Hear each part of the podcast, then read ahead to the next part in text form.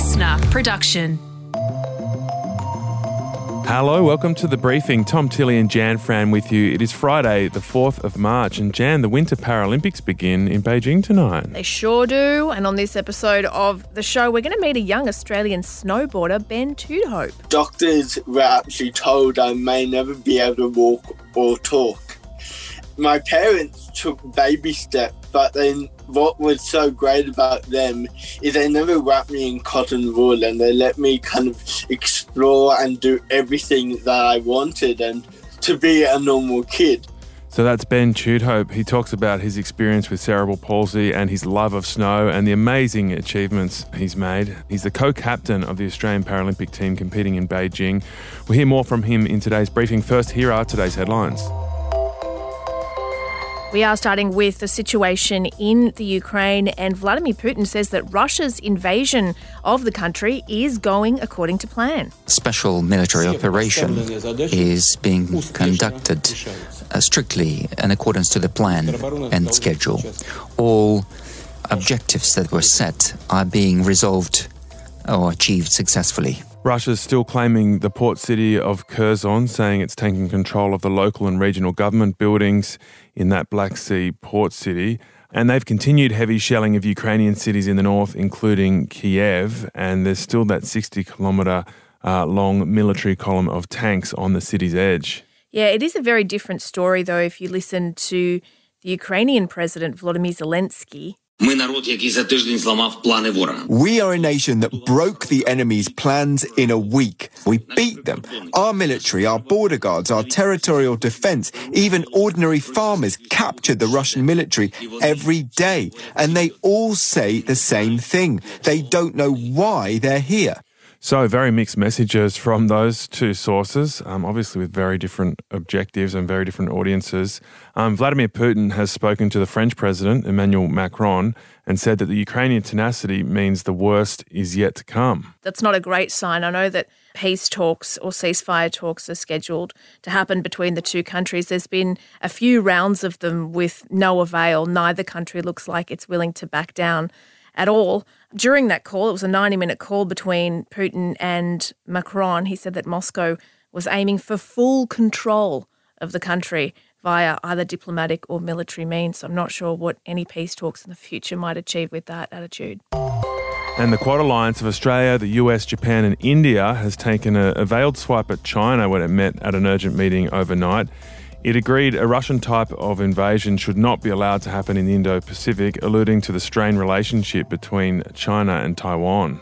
Yeah, so this was a meeting that was called by the US President Joe Biden. Um, it was unscheduled, it was pretty urgent, and he called it after India abstained from a motion at the United Nations General Assembly that condemned Russia's invasion in Ukraine. So three out of four Quad members condemned that invasion. India mm, didn't really say anything, and that's partly because India relies on military supplies from Russia. Mm, I'd love to have been in the room and hear what they said to India. Mm. Scott Morrison has spoken to the German Chancellor Olaf Scholz overnight. He tweeted the discussion included standing firm with Ukraine, including through sanctions and Australia's military and humanitarian support, strengthening our hydrogen partnership and common interests in the Indo Pacific. Well, the Indo Pacific, that's a very big focus point, obviously, for the Quad organization. For those who don't know what it is, it's this sort of diplomatic organization that looks specifically at the Indo Pacific region. And one of the key issues is that China has a very close relationship with Russia. In February, they put out a joint statement saying that their friendship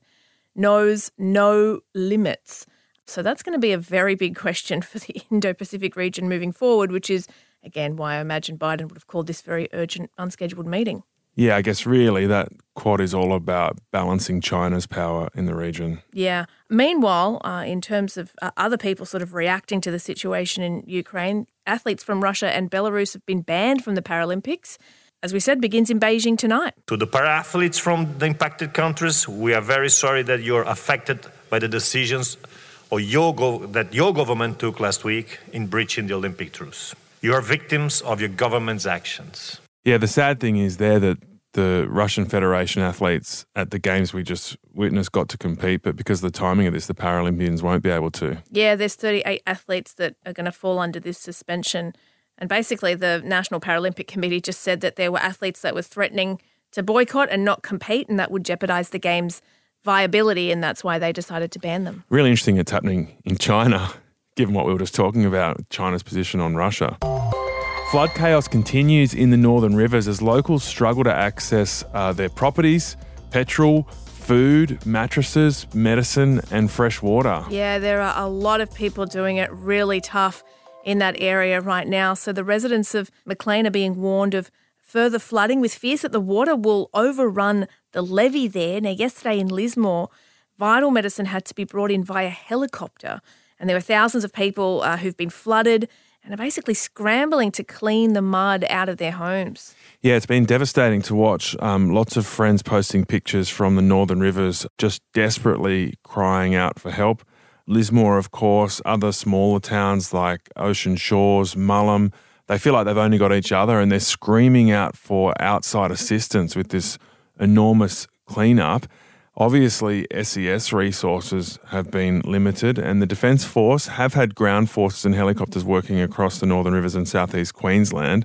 In New South Wales, they say there's 170 personnel on task, with 115 more to come. In Queensland, 70 on task, 550 more to come. But clearly, it hasn't been enough or fast enough yet. Mm, there may be one saving grace here, and that is that Sydney and surrounding areas were sort of spared the worst of it yesterday. I think we expected the rainfall to be much heavier and much more dire than it was.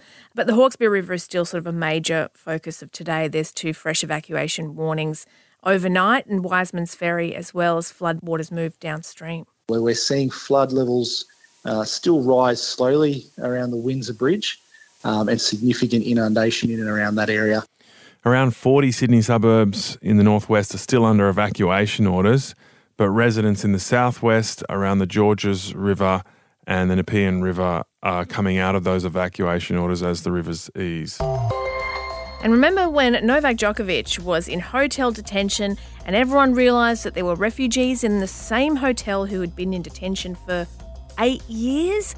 We spoke to one of them on the briefing, the Iranian refugee Mehdi Ali. And it's really hard people are suffering here. I'm suffering here. So there's been a bit of good news. Um, Mehdi Ali has been freed from detention and is on his way to the US. Indeed, and that is what he has been waiting for for years. He wrote this on his Twitter account last night. He said, I'm free, I'm leaving Australia to start my life in the US. But then he also said, I won't be happy until all my friends get released from detention. It's not freedom until we are all free. Wow, that's crazy. He came here when he was 15, a few years after arriving. He was classified as a refugee, but still spent all those years, eight years mm. in detention. So it just seems ridiculous that our system works like that. Yeah, and how slow and arduous it's been. And he's right, there are still people in detention, in limbo, not knowing if or when they'll be able to get out. That's when good neighbors Devastating news. Is it? So, this story we're about to read really begs one question. Were you a neighbours person or a home and away person? Oh, you know I was neither, babe. I wasn't meant to watch them as a kid. They were too immoral. Well, look, this is a this is a slightly bad news story for you know fans. Very bad news story. What are you talking about? This uh, look, I don't. Not the worst story in the news bulletin today, but it's it's nowhere near. Let's put it in some context. I might be the only person in Australia that doesn't really care that much. That's because I was never into Neighbours or Home and Away. But if you do care about Neighbours, you should know that it is coming to an end in June this year. After guess how many years on television? Is it as old as me? it's uh, almost 37 years and 9,000 episodes later. It'll be no more. Yeah, so it wasn't making money for Channel 10. It was actually propped up because they loved it in the UK for all those years. But Channel 5 in the UK announced they'd no longer fund the show.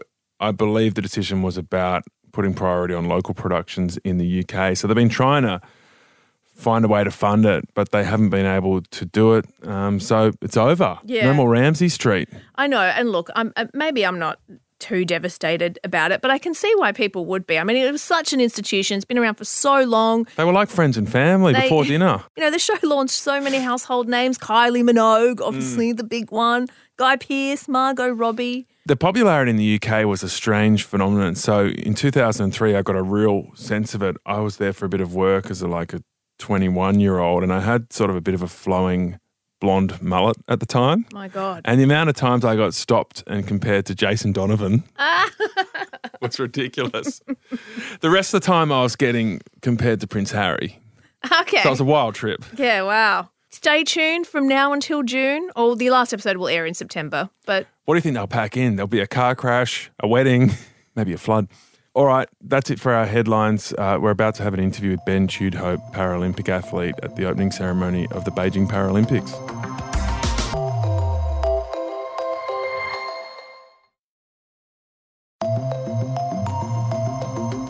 So tonight is a very exciting night for our Winter Paralympians. Um, the games kick off in Beijing, and one of our athletes is a guy called Ben Tudehope. This guy's pretty amazing. He was the youngest ever Australian Winter Paralympian when he was selected for the Sochi Games in 2014 at the age of just 14. He was the youngest competitor, not just from Australia though, of any nation at those games. So eight years later, he's about to compete at his third Paralympics. Um, he was just outside the medals at Pyeongchang in 2018 and has a good chance in Beijing. He's from Sydney. He trains at Perisher, Go Perisher. He says he loves all kinds of boarding, so not just snowboarding, but skateboarding, surfing, paddleboarding, wakeboarding. If it's a board, he's on it. And he's been given the honour of uh, being named the co captain of our team in Beijing. He arrived there this week, and our producer, Brooke Lowther, spoke to him from his training camp in Finland just before he headed to China. Ben, thanks for joining us on the briefing. Can we start by, I guess, just getting a little bit of back history about how you began snowboarding? And look, if you're comfortable talking about your disability, can you just outline for us, you know, what you've been able to overcome to compete in three Paralympic Games? I was born with cerebral palsy, um, left side hemiplegia, and my parents were told about my diagnosis when I was around probably 12 months old. And so for that first year, they saw some of my milestones weren't getting reached and knew something wasn't just right. It was kind of a mother's instinct. And so they went and got the diagnosis, and doctors were actually told I may never be able to walk or talk. My parents took baby steps, but then what was so great about them is they never wrapped me in cotton wool and they let me kind of explore and do everything that I wanted and to be a normal kid as much as I could be. So I did a lot of therapy with the cerebral palsy alliance growing up, learning all the skills and fundamentals just to be kind of a normal kid. And so I guess that correlates quite well to um, picking up snowboarding and finding a passion for the snow where my parents were they they just loved going on snow holidays. I have two older sisters as well. And so we actually had a house at Mount Hotham. All our holidays were to a snow house and I started skiing when I was three years old and then um, switched over to snowboarding um, when I was eight years old. My older sister and dad were snowboarding at the time, and I just thought it looked like the coolest thing ever, and I kind of wanted to do what they were doing. So you're saying you started skiing when you were three, snowboarding when you were eight. So when did you actually start competing? It kind of was a very quick kind of transition from learning to snowboard to actually starting to train and get more into it. As a younger sibling, my sisters got into it through in schools and they were actually quite talented skiers and snowboarders themselves. And so as a younger sibling, when they want to start training and getting more into the competitive side of it, I kind of just got forced into it as yeah, just a younger, okay, you can do it too. I guess I started training when I was around nine or 10 years old, just at the local Perisher Winter Sports Club. And through that, the head coach of that club had a connection with the Australian Paralympic head coach at the time. I rode and trained with the Paralympic team for only like a week or a couple of days when I was like 10 years old. That coach saw I had potential and took a real liking to me. And so he kind of took me under his wing for a couple of years. I was too young to actually go overseas and start competing. But when I was 13, so two or three seasons later, the Paralympic coach actually gave me the opportunity to say, hey, you can actually come overseas and try qualify to the Sochi 2014 Paralympic Games. I was just emphatic with that and it was just an amazing opportunity for me. But the reason why I wanted to do it because it, it was the most amount of time off school. I guess that's where my Paralympic journey kind of started. And in that season, when I was 13, 14 years old, I was lucky enough to actually get some really good results in some of those early competitions. And the International Paralympic Committee gave me a wild card to go and compete at the 2014 Games because I was too young to actually qualify on my own.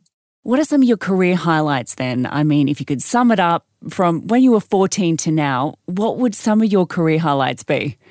Yeah, it's been an epic journey um, for the last nine years, and I'm so fortunate that I'm able to be in this position to do what I love at such a young age and do it all through my school and education and now through uni as well. So it definitely taught me a lot and I, don't take it for granted as well, being able to travel overseas and do things that not a lot of people get to do. I guess some of my career highlights is in Sochi, I got the opportunity to carry the Australian flag at the closing ceremony.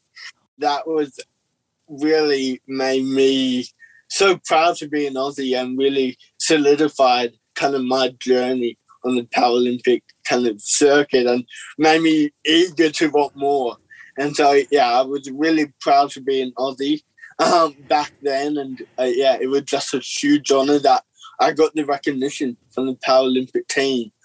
Going forward now in the position I'm in, two games under my belt and heading into my third as the number one world snowboarder, it's just been epic. And just recently, I got awarded the Crystal Globe two this season, for, and that is your overall kind of world ranking at the end of a season. And I took out everything.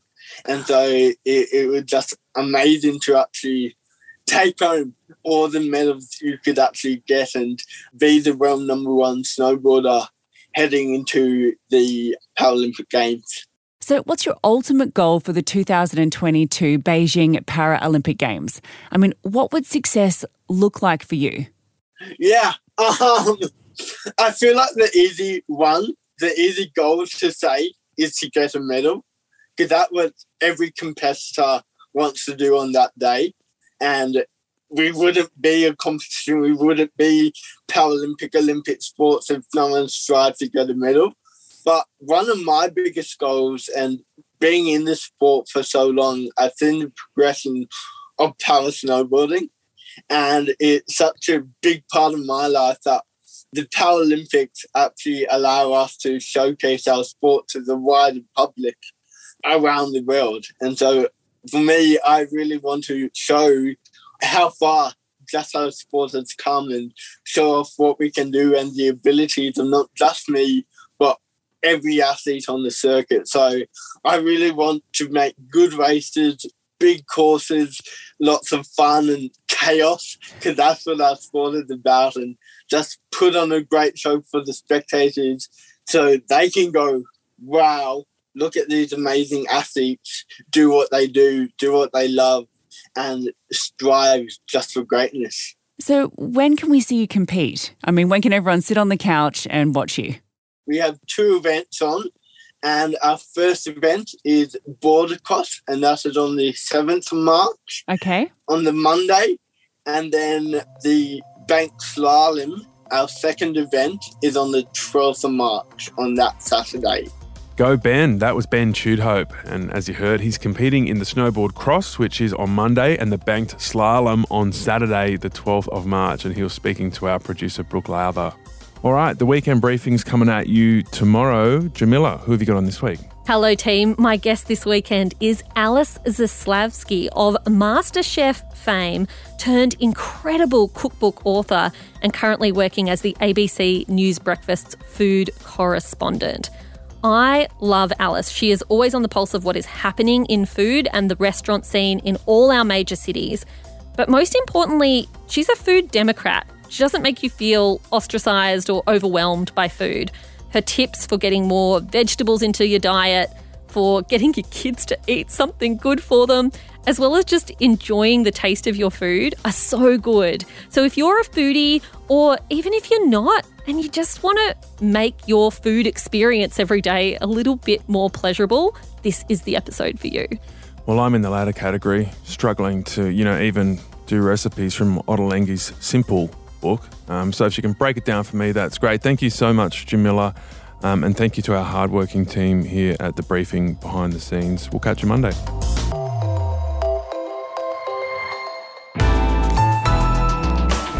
Listener.